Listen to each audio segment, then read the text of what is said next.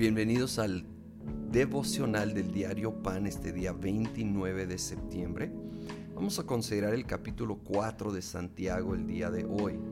Versículo 2 dice, desean algo y no lo consiguen, matan y sienten envidia y no pueden obtener lo que quieren, riñen y se hacen la guerra. No tienen porque no piden y cuando piden, no reciben porque piden con malas intenciones para satisfacer sus propias pasiones. Los dos contrastes. Hay unos que están luchando por algo que es bueno, pero no han hecho lo más esencial, pedirle a Dios. Y luego hay el otro lado, los que sí piden, pero no están pidiendo conforme a la voluntad de Dios, sino a pasiones personales y obviamente tampoco se va a lograr por ese lado, porque eso tampoco es la voluntad de Dios. Así que seamos personas que buscan la voluntad de Dios y entonces caminando en ella, pedimos, buscamos a Dios de todo corazón, obviamente, no como principalmente para recibir algo, sino para realizar y fortalecer una relación cercana con Él. Y de esa relación, por supuesto, como hijos, pedir ayuda de nuestro Padre. Me impresiona el versículo 5. Dice, ¿piensas que la escritura dice en vano? El Espíritu que Él ha hecho morar en nosotros nos anhela celosamente el Espíritu Santo que mora en nosotros nos anhela celosamente. Es increíble, Dios quiere pasar tiempo con nosotros. Él anhela nuestra vida, nuestra devoción, ponerlo a Él primero. Nos ama, nos ama.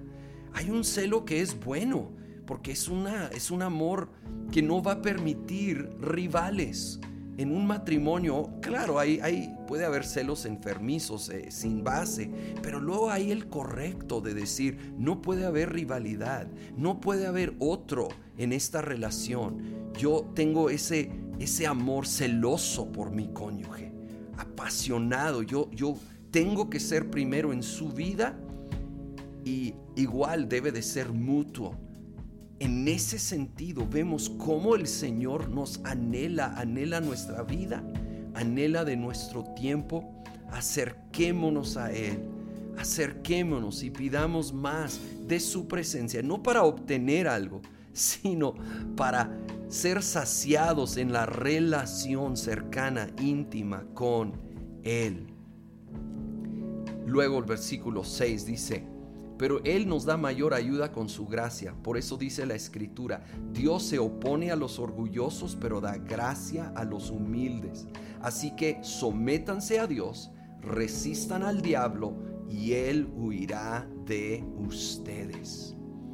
El Señor aquí promete gracia a los que nos humillamos delante de Él y reconocemos cuánto lo necesitamos, mientras dice que habrá oposición a los soberbios, a los orgullosos, porque van a creer que depende de ellos. Y va a haber esta gracia al reconocer nuestra necesidad de Dios. Pero no solo eso, ojo, el versículo 7 es poderoso. Al someternos a Dios y reconocer que dependemos de Él y su autoridad, entonces podremos resistir al diablo y Él huirá de nosotros. Este es un poderoso versículo para declarar, pero tenemos que estarlo viviendo, estar sometidos a la autoridad de Dios. Y entonces nos posiciona para que esa autoridad fluya a través de nuestras vidas. Y entonces al resistir al enemigo, Él tendrá que huir. Señor, en esta hora venimos delante de ti Señor, queremos pedir conforme a tu perfecta voluntad, no a caprichos personales. Señor, venimos humillándonos delante de ti y tu autoridad, reconociendo nuestra debilidad, nuestra total dependencia en ti. Y en esa dependencia en esa sumisión a tu autoridad, resistimos al diablo, lo resistimos en nuestras vidas, lo resistimos en nuestras familias. Y en el nombre de Cristo Jesús, por la palabra de Dios, huye de nosotros, no en nuestra autoridad, en tu autoridad, sometidos a Dios, a tu autoridad. En el nombre de Cristo Jesús, huye de nuestras vidas, huye de nuestras familias.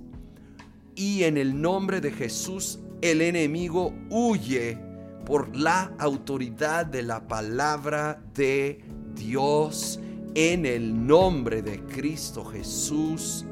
Amén.